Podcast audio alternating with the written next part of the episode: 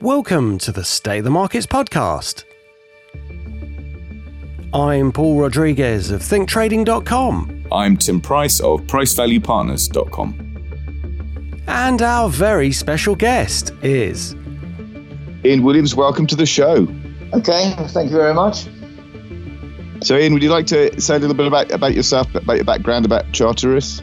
Okay, well, I'm uh, currently chairman and chief executive of Charteris Treasury Portfolio Managers. Um, I've been uh, a position I've held for the last 20 years. Um, prior to that, I was a member of the London Stock Exchange, uh, uh, where I spent the bulk of my career as an institutional uh, gilt edge stockbroker, specializing in uh, conventional and index linked gilts mainly. Um, so that's it, really. Um, at Charteris, uh, I, we run um, private clients, so we look after high net worth individuals, but we also run four OEICs, which is probably what we're best known for.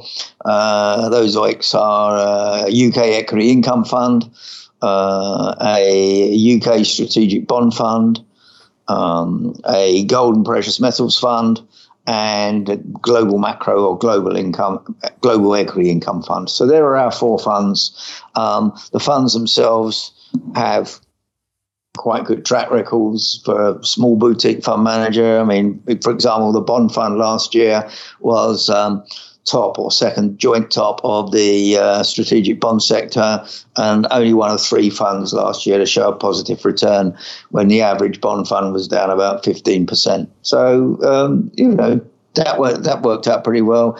Uh, a couple of years ago, the equity income fund was top of the equity income sector. Uh, the gold fund's been top mutual fund across all sectors twice in the last seven years. And the macro fund is uh, usually spends most of its time at the top of the league as well. So, um, you know, we, we're probably punching above our weight, well above it, considering the size of the firm we are. So, um, yeah, so we're sort of quite relaxed, as they say at the moment. If you've highlighted the uh, your involvement in the bond market, those of us that, that have have worked in, in the fixed income world – mm. might suggest that last year was a bit of a sort of Götterdämmerung for sort of twilight of the gods moment for fixed income investors. I would humbly submit that basically the game has changed now that rates rates are moving up. That we're not just it's this topic of a presentation we recently gave, um, not just a, the reversal of a forty year bull run in interest rates, but actually the reversal of a five thousand year bull run in interest rates. So what has worked for the last 40 years can't be expected to work in the same way in the future. Would you share that view? Oh, yeah. I mean, uh, I think the, the freak element of the last 40, 30, 40 years was the idea that bonds are just a buy and hold investment. Because um, prior to that, as you point out, um, they've never they've never been a good buy and hold investment. Um, obviously, if you bought gilts or something when they yielded 15% and held them for a long time, they would have been a great investment. Um, but we've always taken the view that the only way you make any bonds, the only way you make any money out of the bond market is they're for trading. Uh, not for buy and hold. So if you've got an actively managed fund that actively trades the, the yield curve, uh, you can make money uh, regardless of what stage of the interest rate cycle you're in. Um, but if you just sit there and just passively hold gilts, and as you allude to, the cycle is going to go against you, um, it's not going to work out very well. It was a disaster last year. I mean, we made money last year by um, foreseeing that the gilt market was going to collapse. So we stayed in the ultra short gilts and uh, floating rate notes for the entire duration of the bear market. And then right at the bottom, we switched into the ultra long. So we got we got a bounce. And then as soon as we made a load of money on the, on the bounce, we just switched it back into the short end again, which is where it's staying today. And, and it'll stay there until we see another trading opportunity. So you can make money in the bond markets trading. I mean, when I was a broker, I mean, when the markets were quite volatile, more than they are, apart from last year, more than they are now. Um, we used to make money most of the time by trading, but you never made any money by buying and hold. So that would tend to bear out your thesis. That uh, I think I think people have to wake up that if they buy and hold bonds, they're, they're just uh, more likely to lose money than uh, make money, and that's in nominal terms. And then once you allow for inflation, the odds that they're going to lose money is even greater. So I would tend to agree with you. Yeah. You've you've highlighted the the, the word inflation. A colleague of mine was asking me about the performance of index linked, inflation linked gilts, which I've never really traded, I haven't much experience in trading in the past. But my suspicion would be that, I mean, as, as with any other investment, the, the success of something that you buy is largely dependent on the price you pay when you buy it. And my understanding is that inflation linked gilts have always over the last say, couple of decades at least been expensive because there is a core constituency within the capital markets, namely pension funds, that are obligated basically to buy them, so they never trade cheaply. Is that a fair? Is that is that a fair presumption? I mean, it, are inflation-linked bonds expensive because of a basically forced buying? Um, well, all gilts, you could argue, fit into that category. Um, when we know the thing is, we sorry to interrupt. We know the bond maths though for the for the fixed income instruments, whereas inflation-linked bonds seem to behave quite perversely. In other words, you would have thought an objective observer would have thought that in a, a period of high inflation, index-linked bonds are the place to be, but that's not ain't necessarily so, is it? No, no, no, it's absolutely not the case. I used to be a market maker in index linked gilts. I used to run the index linked gilt firm, Kleinwort Benson. Um, and uh, I spent on my sort of 20 years, a lot of it was actually specialized in index linked gilts. Index linked gilts are not driven by inflation per se. Easy to prove because uh, in the in the 20 years um, from uh, of deflation that we had after the dot com boom, uh, crash, uh, index linked gilts during a period of deflation actually performed really well. They're one of the best performing assets. And the minute you got inflation back, um, they quickly became one of the worst performing assets. And the reason for that is they're not driven by inflation per se, they're driven by relative real yields. And what that means is that it depends on whatever the yield on the conventional gilt is after uh, allowing for inflation, and then index linked gilts will just fit in with that. Uh, and that's what drives them, relative real yields. So last year, for example, we had a seminar a couple of years ago when we forecast the gilt market was going to collapse. We forecast inflation would come up, come higher, and we said the worst performing asset are going to be index linked gilts. And people were just couldn't believe what we were saying. And we got loads of questions about it. People said, "Well, what are you talking about? If, if inflation comes back, every index-linked gilts are the place to be." And I said, "No. If we get a bear market in gilts, index long-dated index-linked gilts will go down more than long-dated conventional gilts because they have a higher volatility, and they're not driven by inflation per se. They're driven by relative real yields." And sure enough, last year the long gilt at one stage was down 75% in 10 months, and the long-dated index-linked was down 86%. So that's 86% wipe out of your capital due to an inflation uh, scare. Same thing happened in 94 when I was unfortunate enough to be running the index link book at the time. Um, we had an inflation scare, and again, linkers went down more than conventionals because they're more volatile. So no, they don't. Absolutely, yeah. If, if you think you're going to get a period of deflation uh, and real yields re- uh, are going to potentially fall, um, index and gilts probably do okay, but uh, they're not what it says, not what people think it says on the tin. And do you have a view about the the, the, the likely future for inflationary trends globally or just here in the UK, say? Um, short term, short to medium term, we think inflation is going to come down much quicker than people think.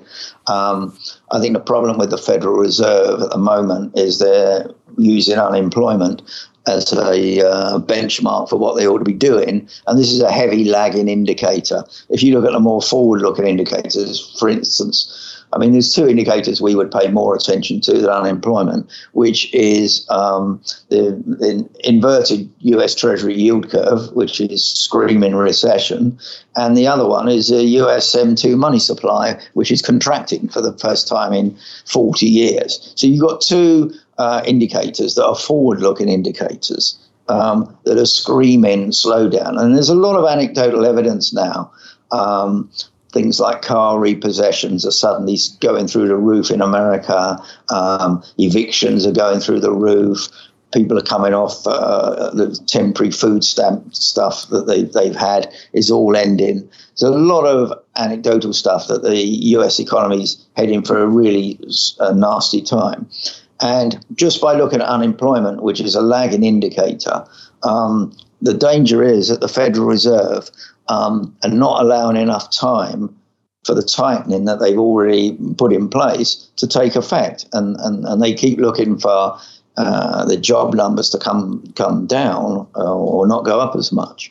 Um, but this is a heavily lagging indicator. And someone described monetary policy years ago. It's like a brick on a on a on an elastic band, and you pull and pull and pull on the brick, and nothing happens, and all of a sudden it hits you in the face. And this is potentially the, the, what's going to happen to the Federal Reserve if they keep tightening. The yield curve is telling you that they're over tightening.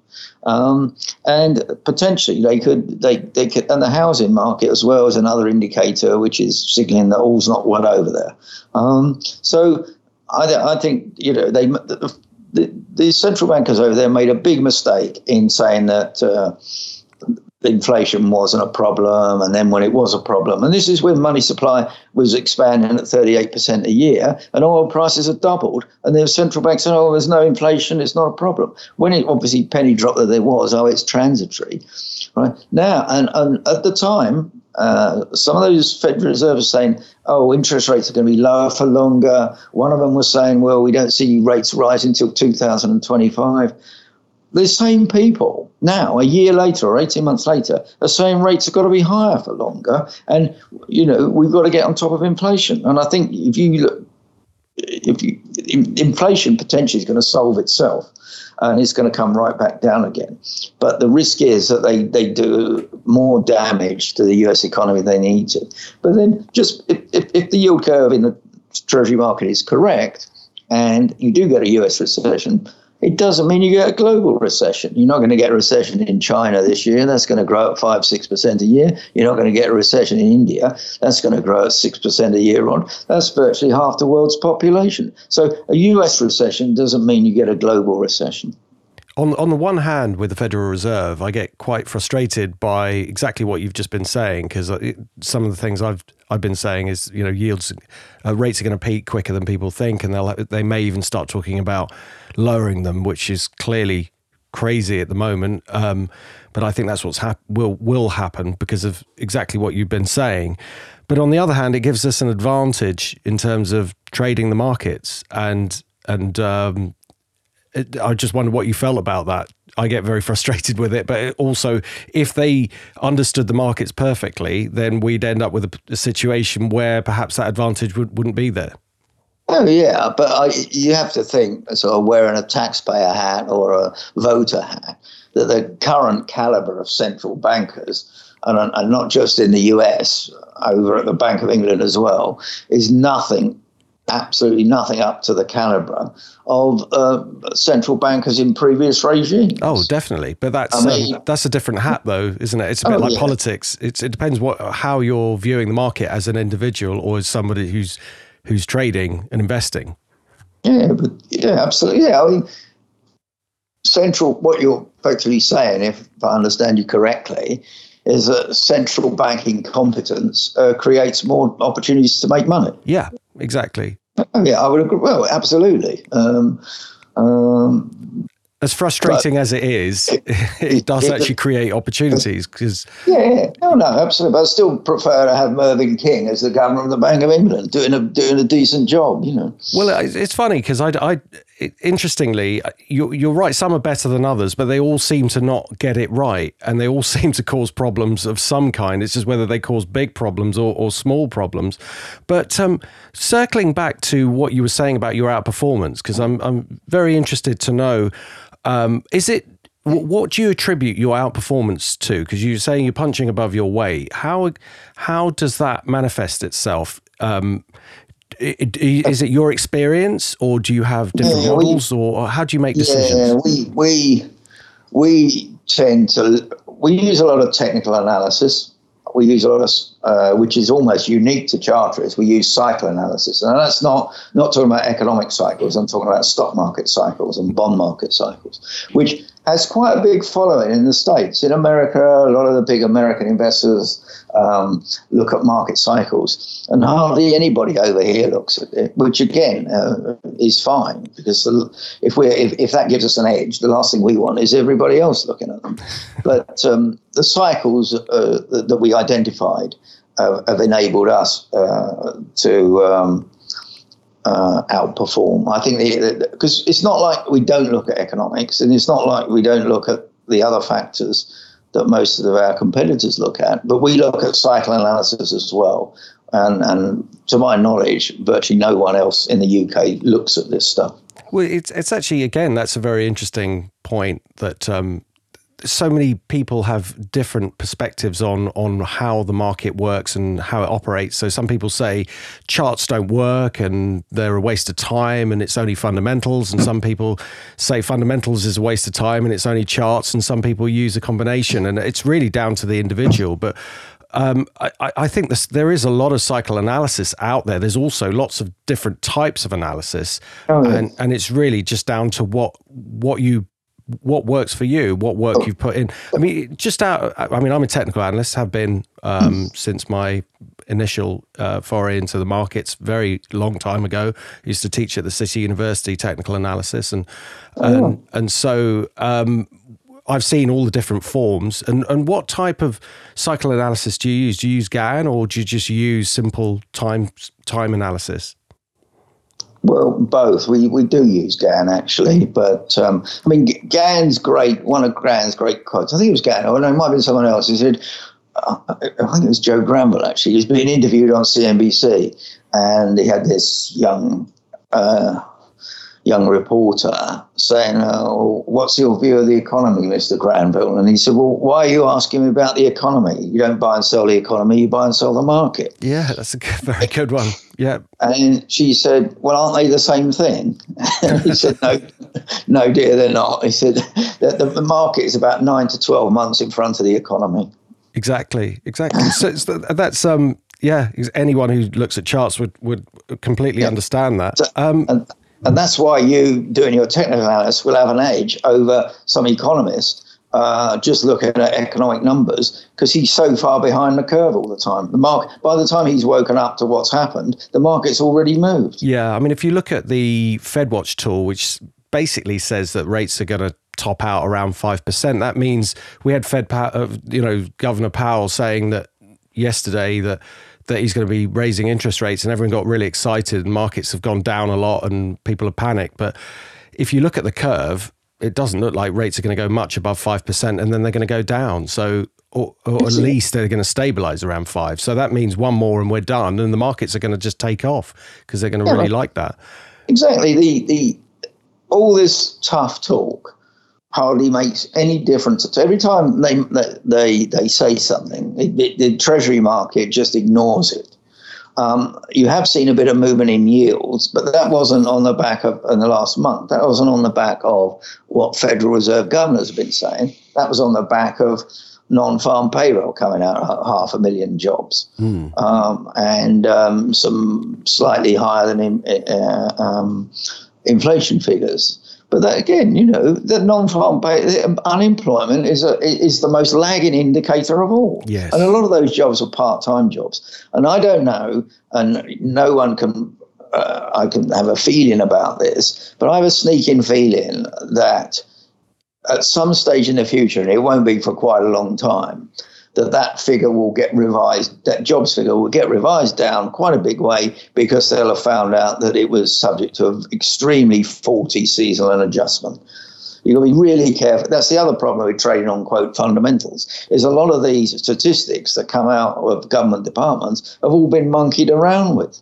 Well, as you say, with that, um, just to, I won't mention the names of the economists who who made these predictions, but when I was working um, for an uh, an institutional uh, investment bank during. Go on, Paul. Spill your guts. No, no, no, no, no, no, no. It's not. It's not. Name no, I would never do people. that. But but anyway, we, during the financial crisis, when it was all kicking off, when you know when we were in the depths of it, they were still unbelievably looking at unemployment numbers and saying, "Oh, there's not going to be a recession because these these numbers are looking really good."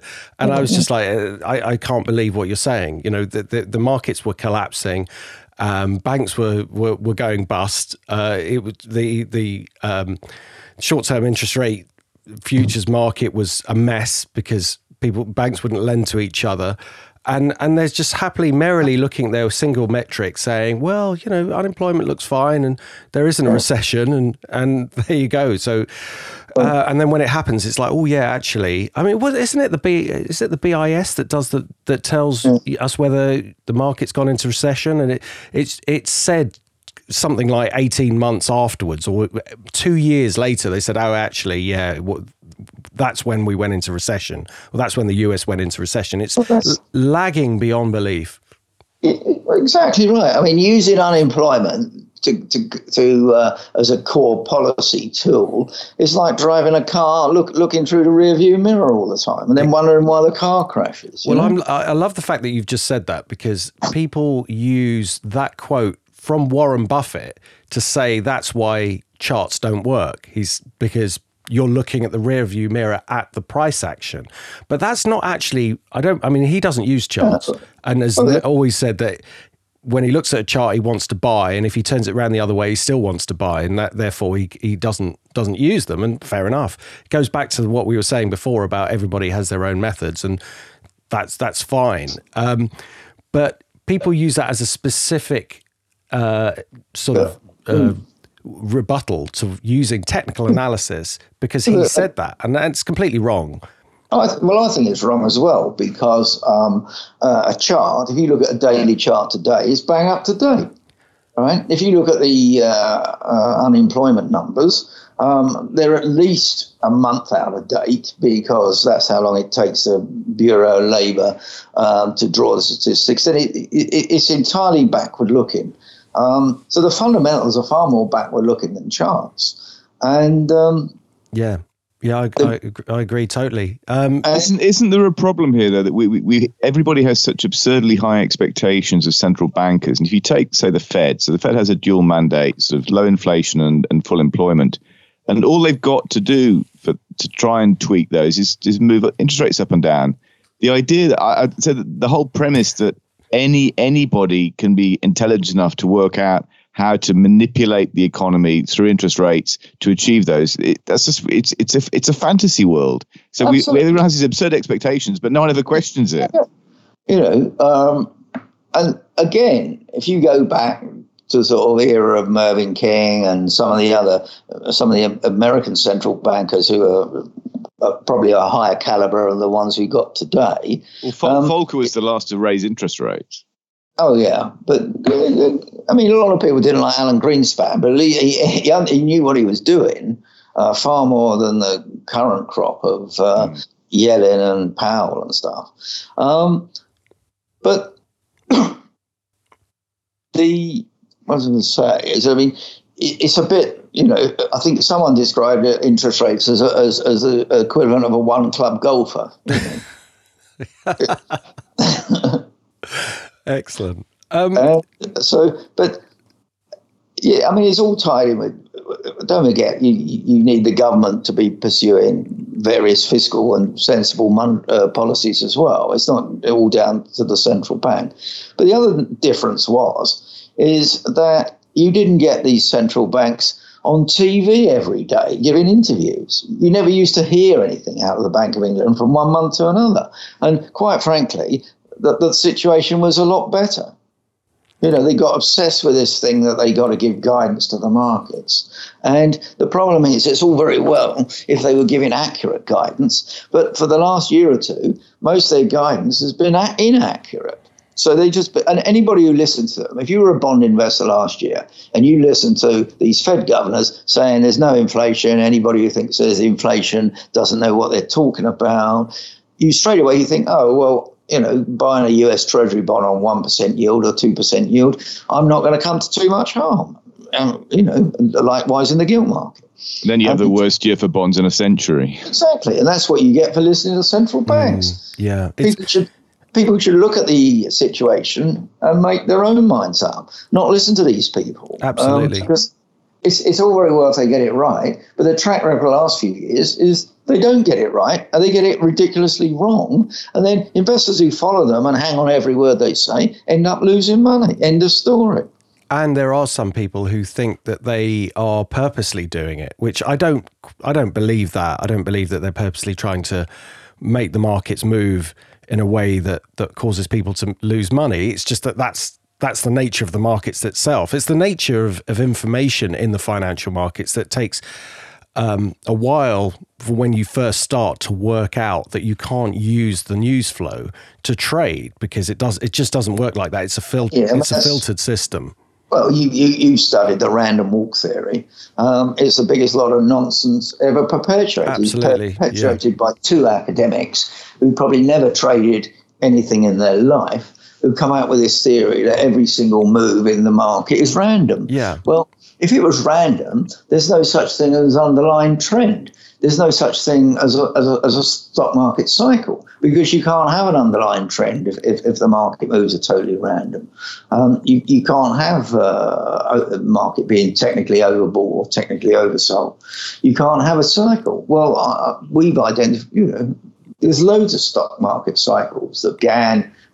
There was a, a serious money making individual. He identified cycles and made lots of money. The people who claim the, the random walk never made like my, the average city economist. I, have worked with loads of them over the years, and I've never seen one of them successfully make money dealing for themselves. Yeah, that's uh, that's my um, experience as well, and and that that's why I think it's really interesting that there are people out there who use economics in a completely different way. And those people usually have skin in the game and risk, and they they they've learned that the the, the rules as they are taught, or the information that's taught at universities and and wherever A level economics or whatever it might be. It just doesn't work. And we've had a guest on the show um, who will be coming on again. He's just completing a book. His name's Akhil Patel. And he explains why economics has been corrupted, and it seems like nobody seems to have cottoned onto this. And it's it's for me, it's an absolutely fascinating discovery that it's not just that they aren't properly educated. They're purposely not properly educated, and then we let these people run the country and run the economic, you know, um, models that that they then make decisions on, and then everybody's scratching their heads as to how things go wrong. I mean, it's it is just totally insane.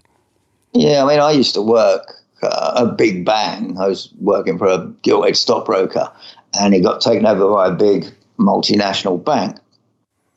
And then we uh, ended up from a sort of working in a little room with about six six of us. We ended up in this great big 400 sort of seat dealing room amongst all the foreign exchange dealers and bullion dealers and, and everybody else all, all lumped in one room. And uh, the economists and it's noticeable that the the ones who made the most money trading uh, were usually the ones with the lowest academic qualifications. yeah. They yeah. were classic East End uh, barrow boy type traders yeah. who had a nose. They just had a nose for making money and might not have had any O levels or A levels, or certainly didn't have a degree. Um, but they were just you could put them down, and they just had a natural feel for it. Yeah. Um, and but and then you get uh, graduate trainees with their first class honors degree in economics, and you put them on the same desk, and you say, "Here you are. Here's an open sheet of paper we're, we're going to start you off doing paper trading, is what we used to do with the trainees. There's a street paper, you know, not real trades, but you have to put them into the computer. They're not going to be activated.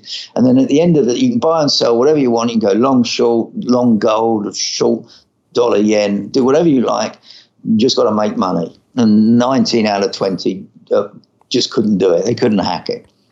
So isn't it isn't it ironic that if you want an entry level job in a investment bank environment now, you need at the very least a degree, and if not a postgraduate degree. Oh yeah, but then that's uh, that's not guaranteed. You know, all you're all you're doing is, from my experience, having worked with a lot of these guys uh, that don't have degrees, um, you're working, uh, you're cutting off a huge array of money making talent um, who would who, who, would probably do. I mean, the success in a trading job at the end of the day is how much money you make. Mm.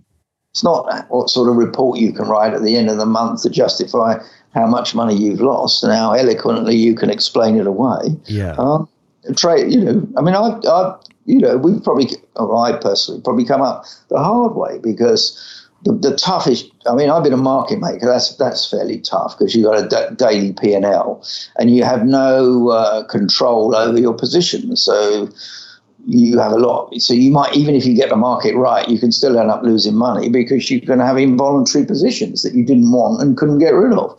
Um, so market making is quite a tough game, especially in something like index link where there's no underlying liquidity or hedge for it. So that's the tough game. But proprietary trading is pretty tough as well. I've been I've done that for a few years, and you know you can get a job and they can let you, can trade whatever you like, but you've got to make money. You know, there's no. Uh, it's not about oh well, you know the market's gone down ten percent, but I've done a really good job because I've only lost eight percent. Not interested. If you lost eight percent, you probably lose your job. You know. So, what was your uh, introduction to markets? Because we, we jumped into the point where you were uh, trading gilts, but yeah. W- um, let's go back a little bit. What how what got you interested? Um, I just uh, I started off when I you know uh, started off working for the civil service for a couple of years and got bored rigid with that and wanted a bit more excitement and um, got a job with a stockbroker and then uh, started off in uh, private clients. And then I thought that was um, you know at the time a bit small beer. And um, the, the big excitement in those the, the, the big market in the old London Stock Exchange uh, was the gilt market. I mean that's where all the big big tickets were written you know. So private clients, stockbrokers were doing, say, an order in 300 share or something. Um, institutional equity brokers were doing orders in, I don't know, 25,000 Shell. Uh, the gilt brokers were doing orders in five and 10 million tickets and much more, loads of liquidity. Um, quite vol- when the interest rates were sort of 12, 13, 14%, the markets were very used to go up and down two or 3% a day. Um, and it was a, it was a fantastic market, and it was exciting, and every day was different, and you never got bored. And uh, that's really interesting. That oh, sorry, I didn't I, I didn't mean to so, talk over you there. So so to me, it was probably driven not so much by how much money you could make although in the gilt market, did tend to, gilt brokers did tend to make more than the equity brokers, and the equity brokers used to make more than the private client brokers. But it's more, I suppose, the adrenaline and the excitement of the market. It was a really fun time to be in the gilt market, and loads of loads of uh, stuff going on, and um, so it's probably driven by. Uh, he never got bored, uh, uh adrenaline, and uh, it was it was just excitement, I suppose, as much as the money making. Ask, asking people why they go into the city is it reminds me of um, a piece I think I read in the, the Sunday Times magazine in the late eighties before I before I joined the joined the job market, and it was uh, an account of the the milk round, an account of I think it was a Cambridge um, undergraduate, final year undergraduate, was interviewing with um, Goldman Sachs, and at the end of the interview, they they said they asked him, "So why do you want to why do you want to work for us?" And sort of after a bit of toing and froing and sort of you know thumb twiddling and looking at his shoes, he says, "Well, I guess there is the money." and then the the, the the the Goldman the Goldman interviewers sort of look at each other and sort of smile and go, "Yeah, there's there's basically two groups that make as much as us. There's us and there's the Rolling Stones." Which I always quite liked as an anecdote, but I don't know whether it's remotely truthful or not. But was that a right answer to get in the job, though? well, I, I mean, because I, I was having this discussion yesterday with a with a friend, and I was saying because I, I started work in '91, um, sort of semi involuntarily working for the Japanese, working for a Japanese bank as a bond salesman, and I had done in I hadn't done enough due diligence to realize I was barking up the wrong tree and was destined for absolute failure. But I had done enough diligence to work out that basically, as a salesperson for a Japanese bank, the pecking order of priorities was different from the from working say for a Goldman Sachs. So I said, well, when they said, for example, you know, who do you really work for? Whose interest do you represent? I said, well, first it's the bank, and then it's the bank's clients, and then if there's any money left in the trough, then I suppose there's little old me. Whereas I suspect the correct answer then and now, if you're interviewing at someone like Goldman Sachs, is whose interest do you serve? The answers are respect, respectively me, me, me, and if there's any left, you. Yeah, I mean, uh, so the whole the whole subject of fiduciary obligation is is, is a conversation I, I, dare say we could have for, for ages. One of the the things I know Paul has recommended in the past as a media pick. I don't know if you've seen it, but I was I've just finished watching it the last few days. Is the the documentary about Madoff on Netflix? Yeah. Right. And the one thing, I mean, so much of that is just appalling in, in every every possible sense. But the, the the fact that the SEC was basically asleep at the wheel maybe no surprise to people who know how markets operate or how regulators operate, but that that's fairly damning. But I think the the icing on the cake is, and uh, well, Paul, do you want to explain? So you can probably articulate it better than better than I can. I don't. I doubt there's anything I can articulate better than you, Tim. Go go for it. So basically, the you, you have you have so the Ponzi scheme blows up after however many years, and then you have a trustee appointed to basically you know uh, pay out the spoils, whatever spoils can be recovered.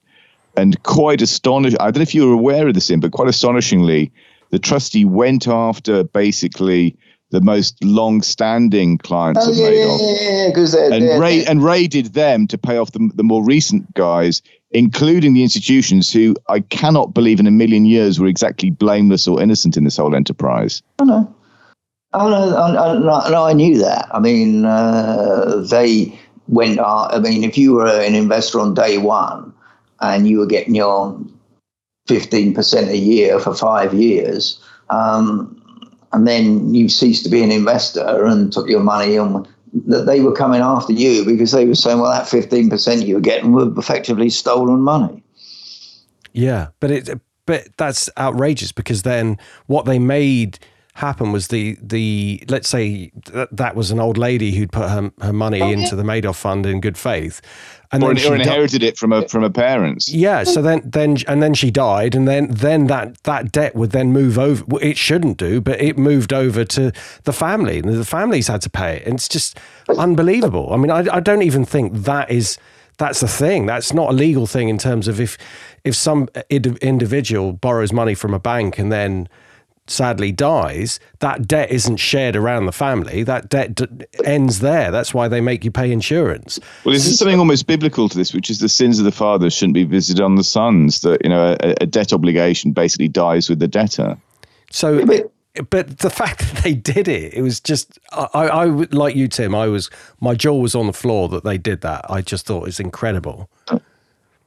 No, but legally, the sort of, you can see where the legal argument comes from. But I mean, again, ultimately, who should be blamed? Do you blame Bernie Madoff, or do you blame the uh, United States regulators for allowing a firm like Bernie Madoff to be their own custodian and administrator? Well, one of, well, I think I'm correct. I think J.P. Morgan may well have been involved, and they got off basically scot free. And I noticed this is the same J.P. Morgan that's now wriggling, wriggling like a very wriggly thing on the end of a wriggly line with its exposure to Epstein. And I was saying to some colleagues yesterday, the one thing you don't want to see in a press release is your bank's exposure to quote underage teenage sex slaves unquote because that's what's happening now and it's it's not optically it's not a good look no no but you know again but going back to bernie madoff um, you have to question why a regulator allowed him to be his own custodian and his own administrator.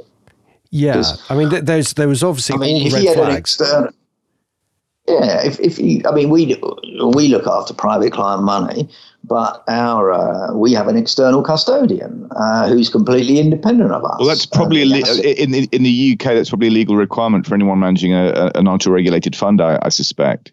You, it, uh, there's no there's no uh, option. I don't, and unless you happen to be a bank, because I mean I don't know about charters, but in my own business, we're not we're not authorized to hold client money, so it's it's academic. We have to use a third party custodian.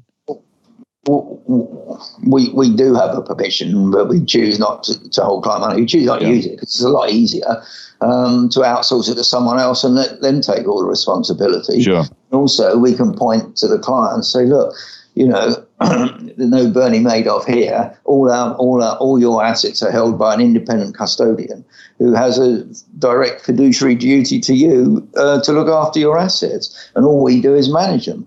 It's easier for us. Um, it's more. It's better for the clients because it, cause it provides a safeguard for the clients. Um, but in America, um, you know, you, you could set up an investment manager and be your own custodian, which is just to me is, you know, if you want to set up a Ponzi scheme, that's that's the first requirement, isn't it? To be your own custodian and, and administrator. Is, is, that now? Is that still now? You can do that. Well, there's still, you know, there's this program on CNBC called American Greed, and these, these what's that about? well, it's about all these Americans who, who are scamming money out of other Americans, basically. Um, but it, it, all these Ponzi schemes are still going on. Yeah. yeah. I mean, and uh, the the people who are perpetuating them um, are um, permanently ahead of the regulator, and you know, the regulators um, uh, don't seem to find out about them until someone tells the regulator what's going on. Um, so you know, it's uh, but know, you started off the conversation on incompetent central bankers, um, and uh, we've ended up talking about incompetent regulators. So it's uh, again, it's it seems to be a trend amongst all public servants. It doesn't matter whether they're in the Bank of England or FCA or whatever, or um, Foreign Office the standards of individual don't seem to be as high as they used to be. Mm. Maybe that's just me getting old and sort of looking back and saying, you know, I'm sure we had higher caliber public servants before than what we've got today. You, you, um, talk about the capacity of Americans and, and people in general to be scammed and to, to be credulous. It reminds me of, I think, the finest line from the from the movie Wall Street, which is, needless to say, by Michael Douglas, by Gordon Gekko, says, a, a fool and his money are lucky enough to get together in the first place. yeah, exactly. Yeah. And uh, so. Um, so going back to your trading, I was I was yeah. very interested in in uh, first of all, you're saying that index linked bonds do worse during inflation, and that yeah. uh, and and so I was well, just I was just imagining a chart of index index linked bonds um, doing worse and going down by eighty three percent, I think, or uh, as yeah. opposed to 70 something or 60 something. Yeah, 86% was yeah. the worst uh, in 10 months against 75% in the long dated conventional gilt. So would you spread trade that or would you short oh, it? Yeah, that's what, that's what I used to do. That's how I used to make that was my main trade as a when I was doing proprietary trading was just arbitraging between conventional and index linked gilts because it was it's actually it, it, although it goes back to your saying about people not understanding the market.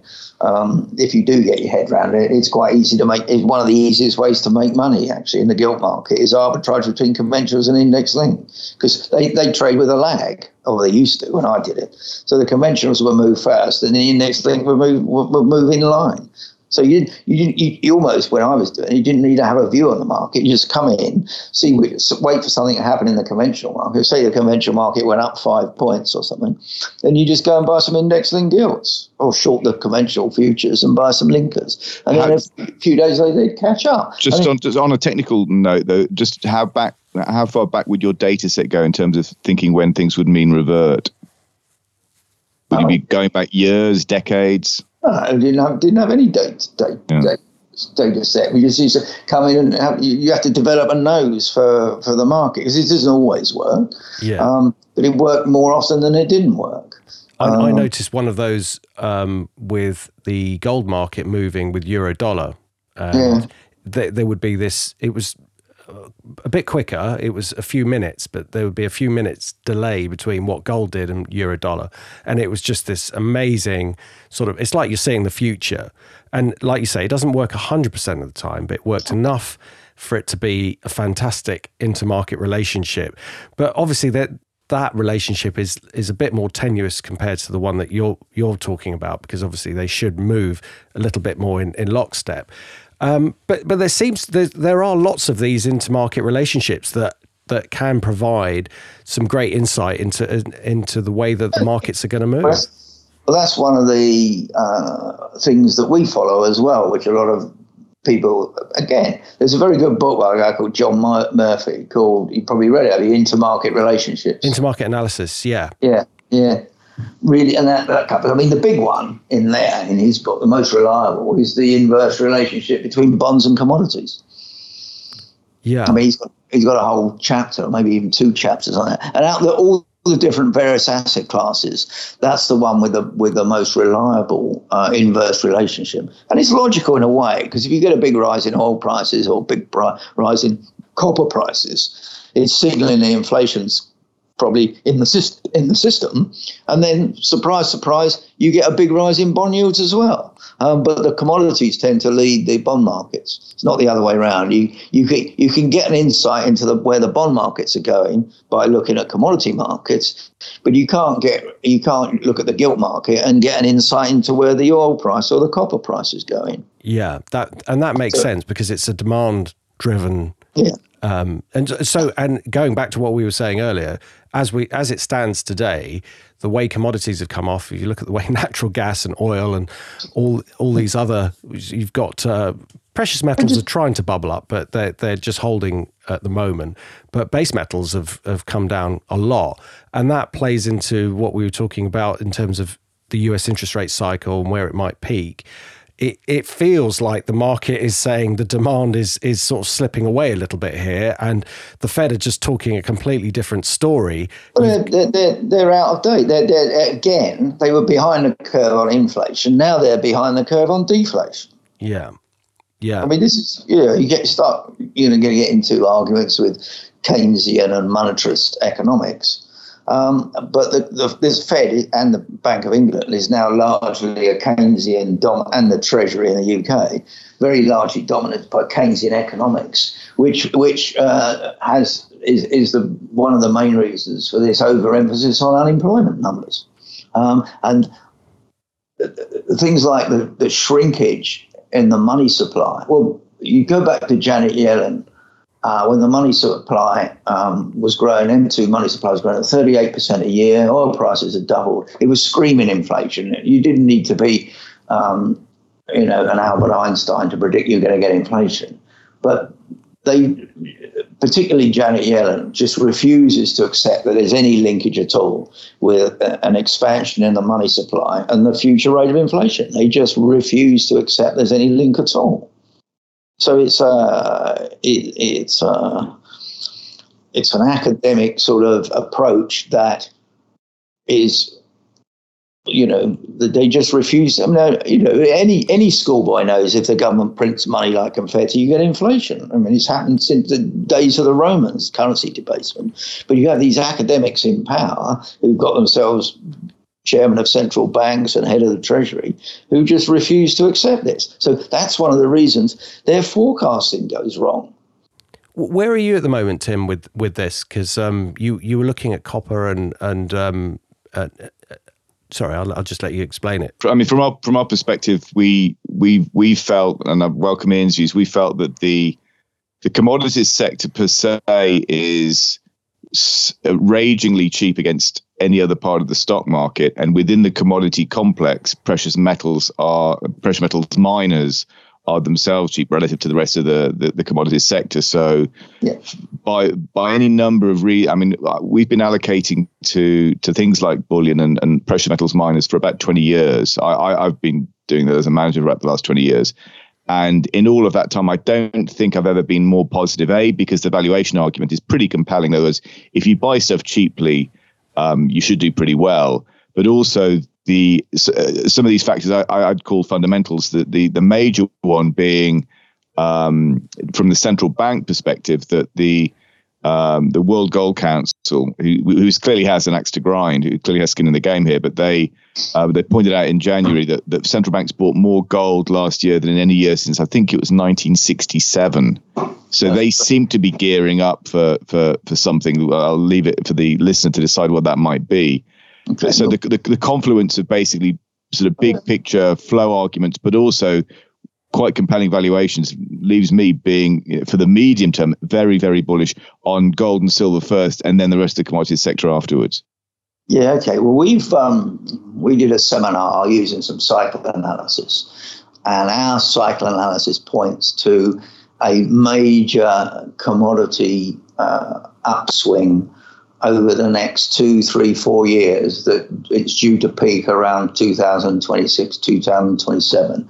It's an 18 year cycle. So if you take, um, say, the S&P uh, ratio, uh, S&P uh, to the, I don't know, any commodity index. Bloomberg, Say Bloomberg Commodities Index or something like that. Or the Goldman Sachs, any, it doesn't matter which one you use. You'll see that every 18 years or so, you get a major spike in commodities, and the next major spike's due in the next three or four years. So we would we would have some cycle analysis to back up your thoughts on that, um, and that's all commodities. Um, then you uh, have an equity cycle, 10 year equity cycle, where it usually shows that most of the money in the equity market is made in the middle of the decade and most of the crashes come along in the autumn of the decade. So again, it points to very positive equity markets over the next three or four years. So if you're going to have a very strong commodity market for three or four years and a very strong equity market in three or four years, that points you uh, and me in exactly the same place things like BHP, Billiton, Rio Tinto, Zinc, all the big metal miners. And then people say, well, okay, is there any fundamental reason why you should buy these shares? Well, there's something called the green transition, which means that um, you, it takes four times as much copper to build an electric car as a petrol car. So where's all the copper going to come from? Because yeah. you can't possibly change over uh, in the next few years all the petrol cars and diesel cars to ele- electric cars without rapidly using up all available supplies of copper. There just isn't enough, and wind farms as well. You have a look at a wind farm; those um, uh, the blades of the of, of, of, of, the turbines are almost solid copper. Really? So the, oh yes, it's absolutely a gargantuan amount of copper to make a, a, a wind terminal. Um, and again, if, if they're going to have all this stuff, unlike solar panels, whereas if, if the whole world's going to go to solar panels, you're going to need quite a lot of silver. You know, well, um, it's, so, it's, it's, also storing elect, uh, you know, power. Uh, so batteries, you, yeah, because the, the generators aren't allowed. The the the, the power uh-huh. delivery companies aren't mm. actually allowed to store it. Amazingly, which so, I, I, don't so, really understand the logic of that. Maybe someone can explain it. So we've got quite a nice uh, coming together of technicals, cycle analysis, which point to really quite huge uh, moves in, in commodity markets over the next three or four years, huge moves in equity markets over the next three or four years. Um, and it fits in nicely with a story about um, the, the um, decarbonisation agenda. And so people can look at it and they, and they can sort of explain away why you might get a big bull market. It's not just a question of looking at some cycles on a graph. And people say, oh, well, maybe this time the cycle is not going to work, or maybe it's different this time around. Well, maybe it is, but um, at least you can point to some fundamental uh, what's going on in the world that would actually cause some of these metals to go up and go up quite a lot because once you, once you, you, saw what happened to the nickel price once the shortage developed on the London nickel market it went from twenty thousand dollars a ton to hundred thousand dollars a ton in three days. Yeah, it was amazing. Absolutely you get, amazing. You, you, get someone short of this uh, stuff and can't deliver it into the into the delivery month or something. It, it, there's no limit on the upside. I mean, uh, there is a limit on the downside. Silver's not going to go to zero. You're never going to get free gold or free zero or free silver. Um, but there's no limit to how high this stuff can go. And if you get a shortage and the whole world wants it, um, you know, the, the, the, the I agree with you. The reward risk on all this stuff is heavily asymmetric towards uh, making money rather than not making. And you're looking at these big mining companies uh, that are selling on forward PEs of five and six. They're on dividend yields of eight and nine. They're virtually being given up. So our equity fund is absolutely full of all these mining stocks. Um, with regard to the gold shares, they're and silver shares, they're in our gold fund. Um, I agree with you. I think, if anything, they're even cheaper. Some of these are on forward P's of ones and twos. Um, but it's a, a, completely unloved sector. Um, the problem with the gold shares at the moment, as opposed, well, it might even apply to the big mining stocks in the UK. Um, if you look at the gold market, Now, you're absolutely right that the big buyers are Asian central banks. There's, there's, a huge one in there that's bigger than all of them, which I guess is China. Now, that's possibly related to um, Russia and China and the BRICS all setting up their own separate monetary system that would be potentially gold backed. So the buying uh, for gold by Asian central banks in advance of an, an alternative to the US dollar is probably uh, for geopolitical reasons as much as economic reasons. Silver has a completely different demand uh, uh, supply um, but silver has been draining out the London Metal Exchange. All the stocks of silver are virtually gone. Um, but that's all apparently been going to India. Indian private investors all buying that. So then a different uh, uh, uh, sort of source of buying. And then if you look at the gold and silver mining shares, they're mostly bought by American investors and Canadian investors. They dominate the space. Last year, your average American investor had an absolute horror show.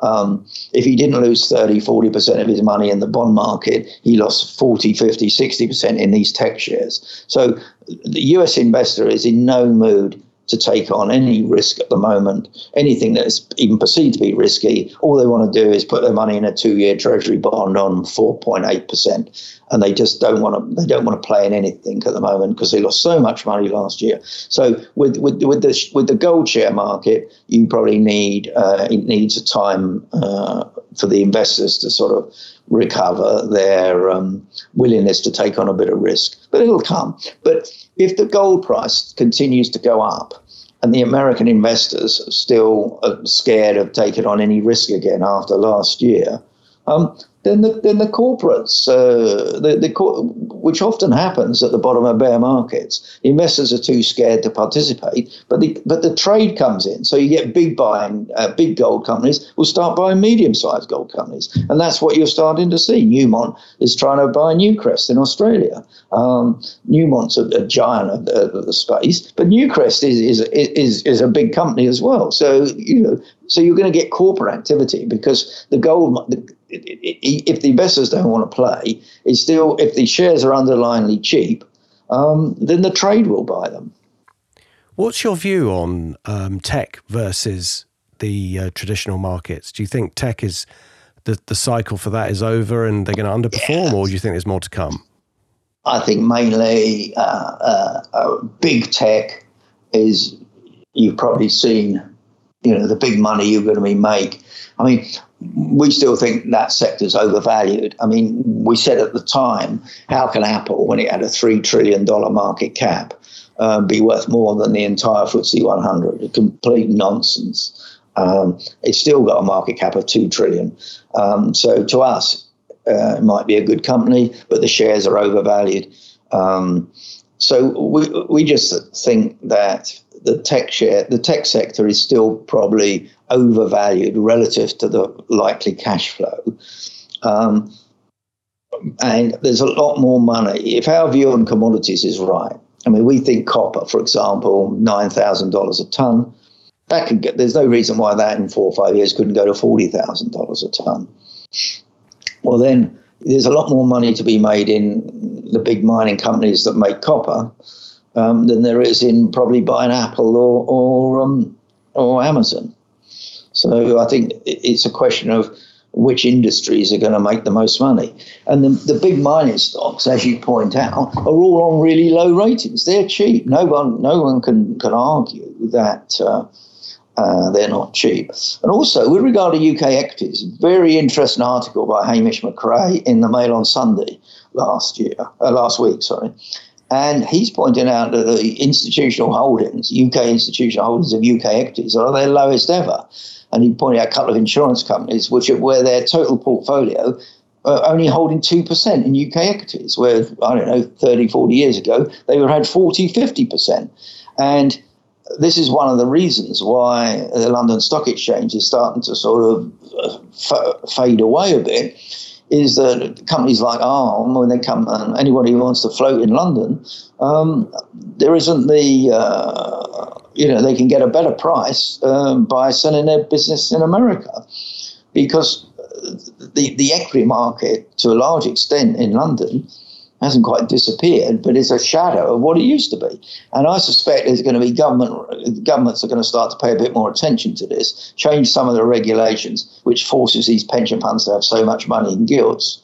Uh, and and start uh, veering them towards having a much higher proportion in in uh, in equities. A, it'll do better for the for the for their investment returns, and B, it might bring back the the, the stock exchange, London Stock Exchange, it's a bit more like its former self, and it'd be quite a healthy development. But so looking forward, another reason for being quite bullish on UK equities, which are, which are cheap relative to international, is that the institutional holdings of UK can't possibly get any lower. And if you start getting the government involved and, and, and changing some of the rules, a lot of those institutions are going to increase their weightings in UK equities, which is going to uh, make some of these equities do potentially quite well.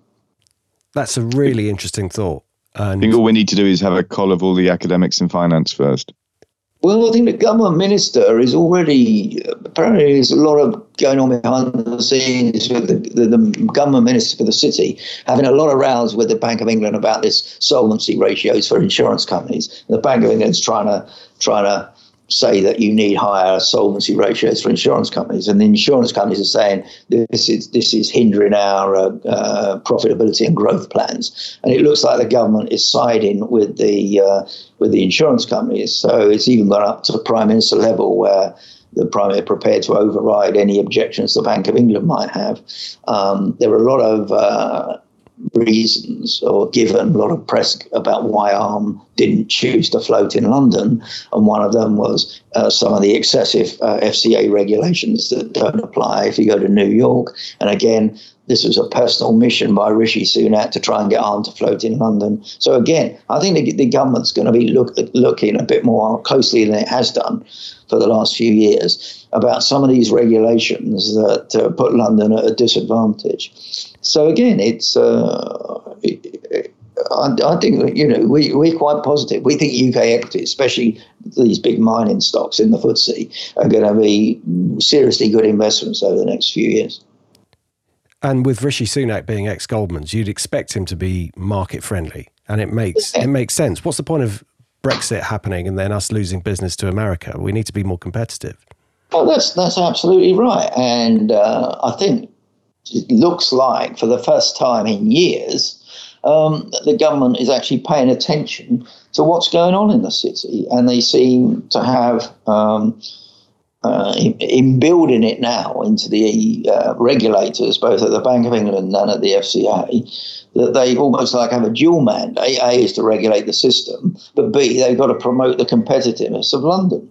And before, they've all they've ever done is concentrate on regulation. Uh, and uh, so, yeah, I, I think it's uh, the, the, sort of thing that seems to be happening behind the scenes um, is, is, is a positive for the London market, not a negative.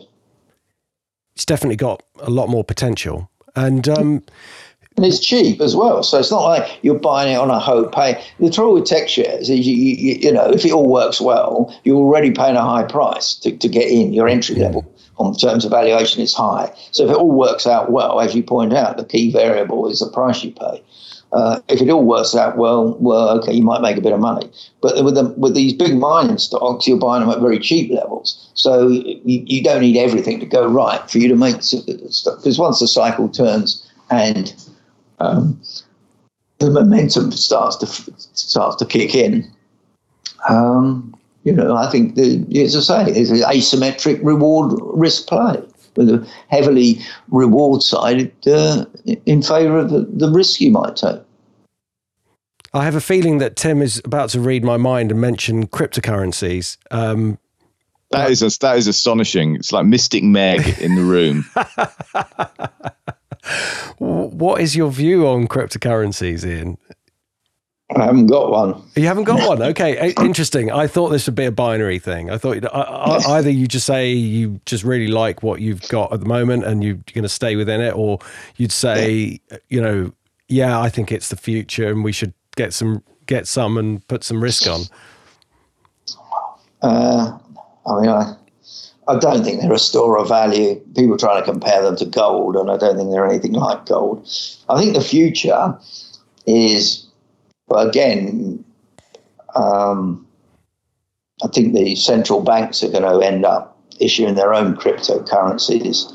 And this is one of the reasons why gold is potentially such a strong market at the moment, is because if the Chinese and Russians do get together and issue um, an alternative to the US dollar, both as a reserve currency and uh, to do their trade in, um, it might take the form of a crypto uh, currency backed by blockchain, uh, but also backed by gold. So all of a sudden you find potentially, and this is, you know, you've only got to look at the populations involved in BRICS.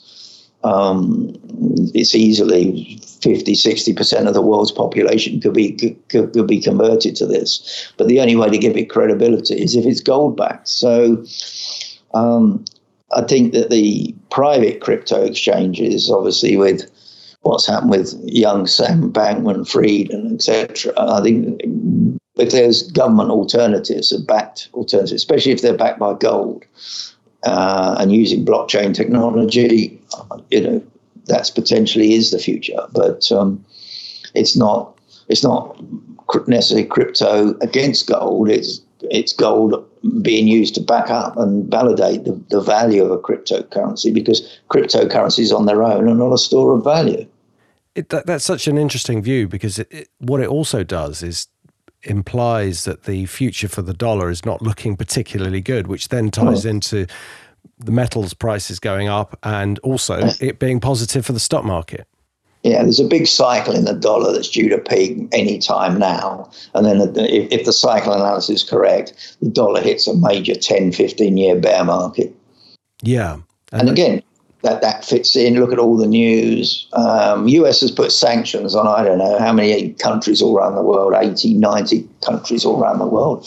Well, if you you know they can only enforce those sanctions by the fact that the, the, the, these countries trade in US dollars, and those dollars get settled through the New York banking system. Those countries went off and traded in something else, like this new Chinese Russian gold cryptocurrency um, the, the, US wouldn't be able to uh, enforce its sanctions. So, yeah, and then if the US even loses half, the US dollar loses half its reserve status.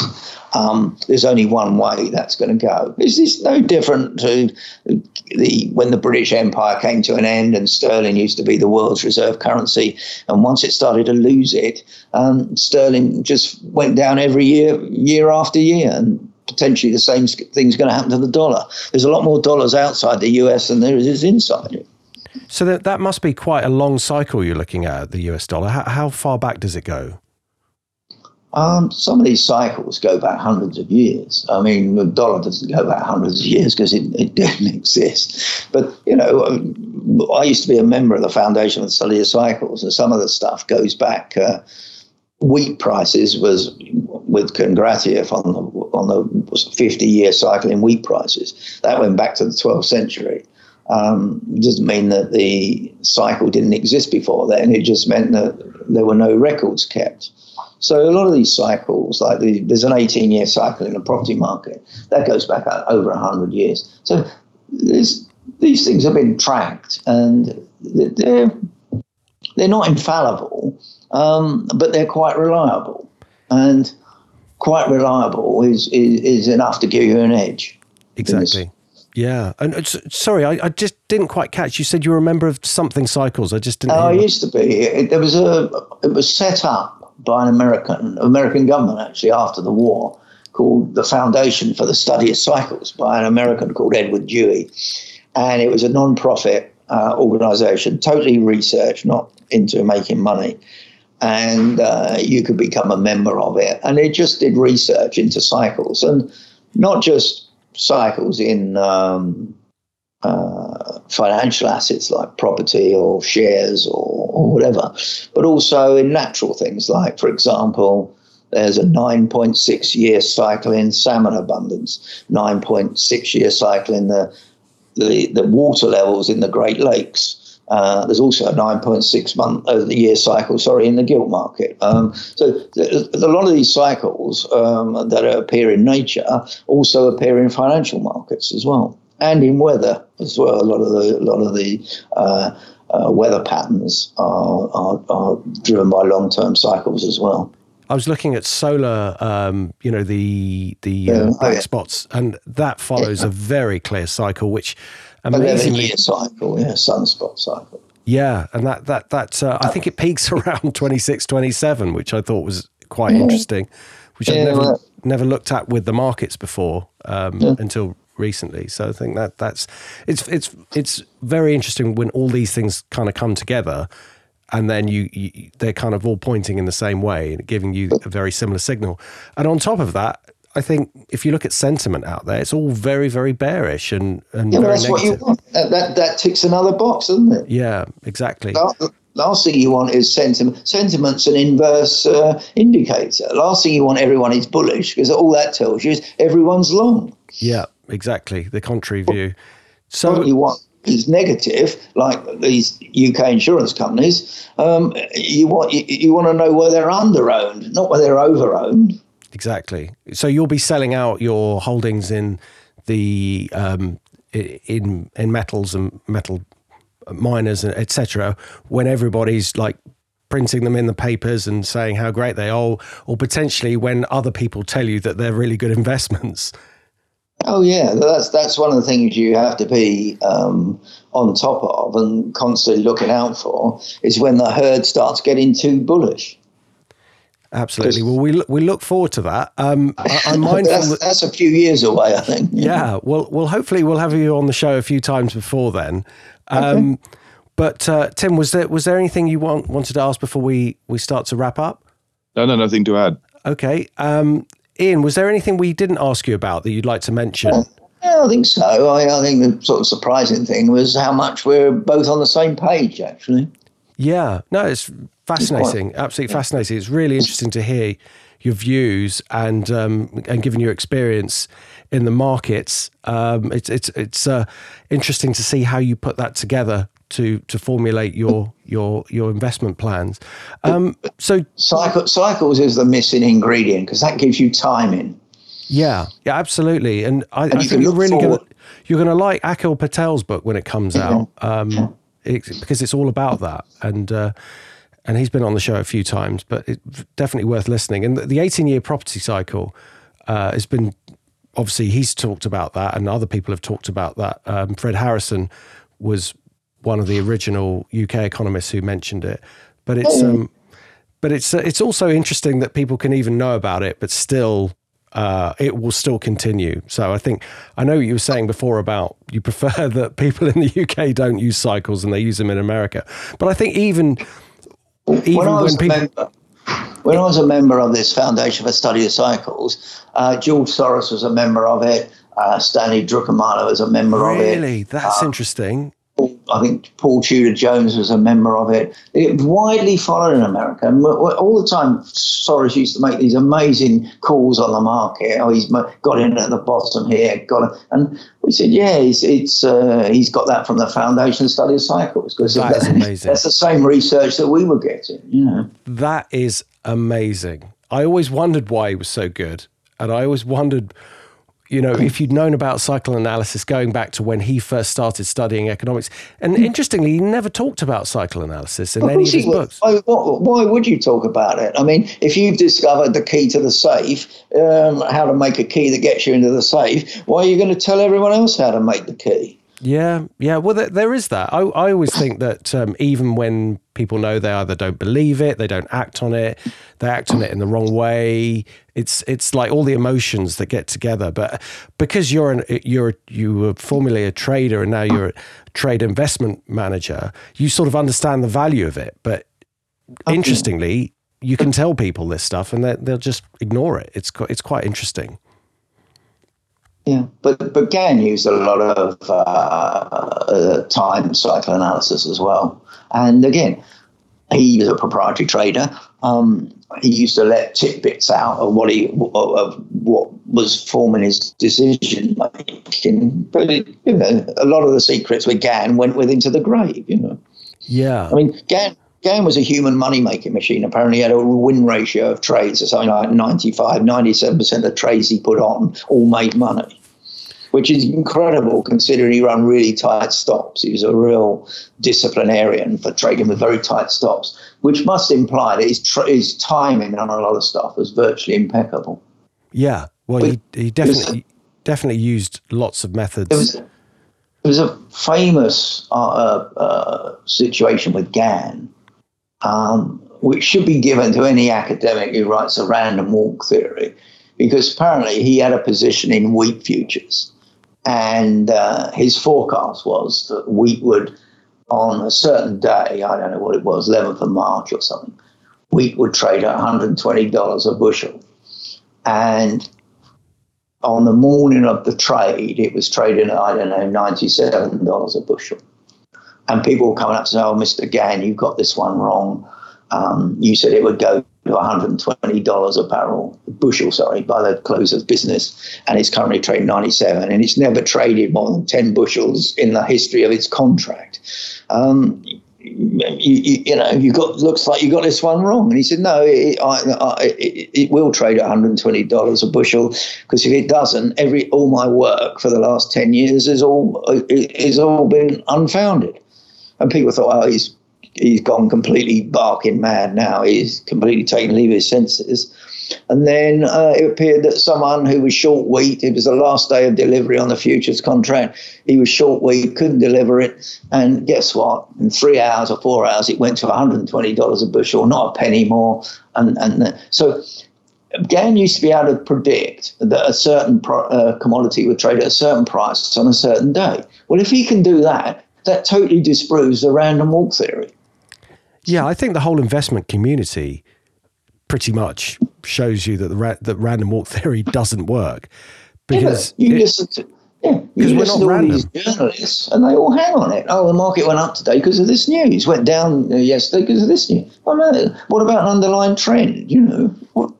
Exactly, exactly. It's it's it's one of those things where um, it's it's difficult to prove exactly why something happened, and that's where that's where this random walk theory can it can live in this area because it's it's you can't disprove it, which was something that Soros talked about with Karl Popper. He said in order to have a theory, you have to be able to disprove it, and you can't disprove it. And that's why it can exist. But we know anecdotally that it, it it's obviously not correct because but we, you can't actually prove it other than there are people out there who make money and then what they say to that is what they say to that is it, well people who make money only make money because they there are lots of people who trade and therefore they're just the lucky ones. It's like the coin flipping story. I don't know if you've heard of that one where you flip a coin and if you've got like a if you've got 100 people and you're in a coin flipping um, competition or, or monkeys, or, lucky or, monkeys, or whatever it might be. By the end of it, you'll end up with one person who's flipped, say, a heads, you know, seven times in a row, and they'll say, "Well, that that's not skill, that's just luck." But what they don't oh, yeah. say is do it year in year out. The people who do it year start the competition again, run it 20 times and see if the same person wins and you'll find that they won't because that is random, but the markets aren't. There are people who consistently outperform the markets. And those that's what shows that the markets are non-random. Yeah, absolutely. I mean, if, if, if the random walk theory Gann could not have possibly forecast where a commodity is going to be on a certain date over and over and over again if the random walk theory existed. Yeah. Um, in fact, he's done it. So the fact that he's done it is completely just one person on his own completely disproves all this nonsense. And yet, if you listen to the uh, financial TV on all these journalists, they're all implicit in what they say all the time. They're trying to explain every single market move and relate it back to the news event. Yeah. Yeah, yeah, yeah. I mean, I've, I've said before on the show that my uh, uh original introduction to markets was I used to keep a diary of, of the market moves, and I used to write what the what was printed in the press. And what I found very quickly was, it, a it didn't tally, and b they would use the same reasons for why something had gone up for why something had gone down, and it was always after the event. And so, but in many ways, they are fulfilling what what is eh, very much a requirement that people feel like they want to be informed. They want to know every day why has this happened. So they have to fill that void. And so in uh, whilst we know that that's not what you trade off, there's there are occasions where there is information there, and you can, but you have to really. There's a lot of noise in there that you've got to um, take out to find the signal. So, for example, something that you've said today about whether pension funds are going to be able to um, invest more in the stock market, or sorry, insurance funds. Well, both, I suppose. Oh, well, if, pension funds and insurance yeah, funds, both. Yeah. Exactly. So if we see some something in the news about that, we know, you know, that's that's significant. But the fact that, you know, Powell said something and the markets moved down is is a is a post fact explanation for why the markets moved. And it also will be forgotten tomorrow. And when the markets are rallying heavily, they'll have forgotten all about that and say, oh, that's not important anymore. And so. Yeah, and he could come out on a Tuesday and say one thing and the market go up. And he could say exactly the same thing a month later and the market go down. Exactly. That's exactly it. So you know. So look, Ian, uh, it's just been such a fantastic pod with you. Uh, we're going to have to have you back on if you you'd be willing right. to come back. Yeah, yeah, yeah, no problem. Brilliant. Um, um, right, just just before we go, um, a couple of things. First of all, we'd like you to ex- give us your your uh, media handles, your sorry, your um, social handles, or where people can find you if they wanted to to drop you a line. But before we do that, we like to do this thing called media picks, where we share a book, a film, or something that we particularly enjoyed. It can be financial related, but it doesn't have to be. Um, but it's uh, just just a, a, way that we like to finish off the show. So perhaps to give you a bit of time to think of something, um, if I could ask Tim to give his um, his picks for this week, and then then we'll come back to you. Okay, um, well, I'm on LinkedIn, so probably people can find me on LinkedIn or uh, Charteris itself. I'm just going to, uh, Mark's going to just let you know um, they're asking what social media they people can find us on. Okay. So. Uh, so uh, the company is on uh, Twitter at at Charteris underscore.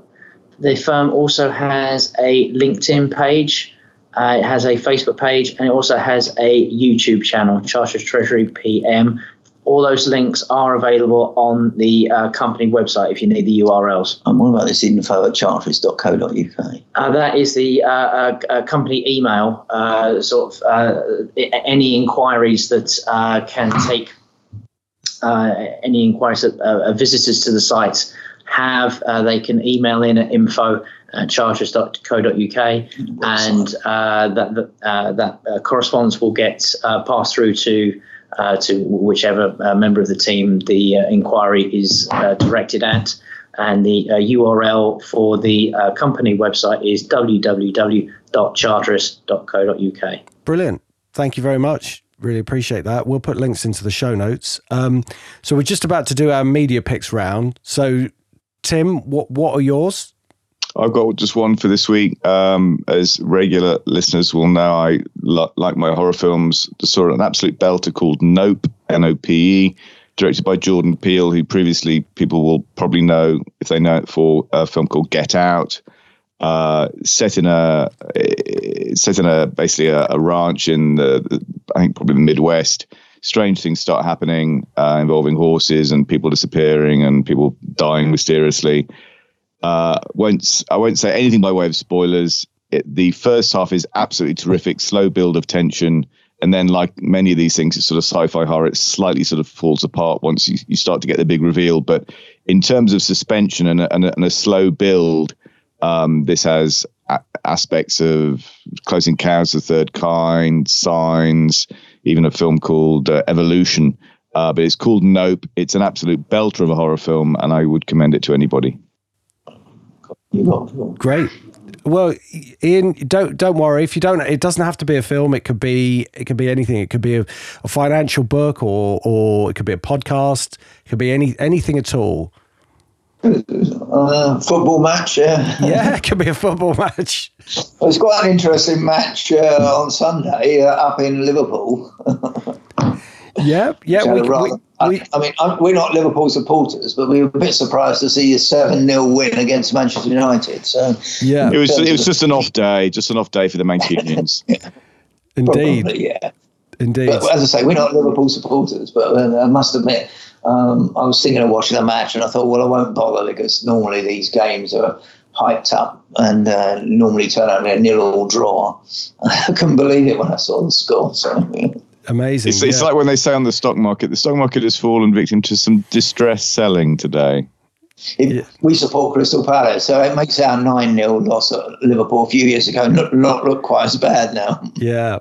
Um, so just just to wrap up, my, mine's going to be one that we talked about before. Actually, Heine talked about it. Uh, Beretta um, not long ago, saying that he was interested in watching it. It's the the Gold, which you you might want to watch in on on the BBC. So sorry for our international listeners, um, but I'm sure you'll get it at some point. It's a series called The Gold, which is about the Brink's-Mat robbery. I thought it was really good. I really enjoyed it. It's it's a bit sentimental as well. It brings you back to the 80s and and you know good old fashioned police or not so not so uh, good old fashioned policing, but it was it was great. So I, I, I really enjoyed it. So that's mine for this week. But um, look, just to say once again, Ian, it's been such a pleasure having you on. Thank you for coming on, and um, we'll put all your links in the show notes. Best of luck with the fund, and um, we'll, we'll, speak to you again.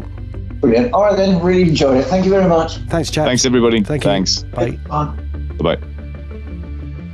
Thanks, everybody. This podcast is for entertainment purposes only. Please do your own research or contact a professional advisor.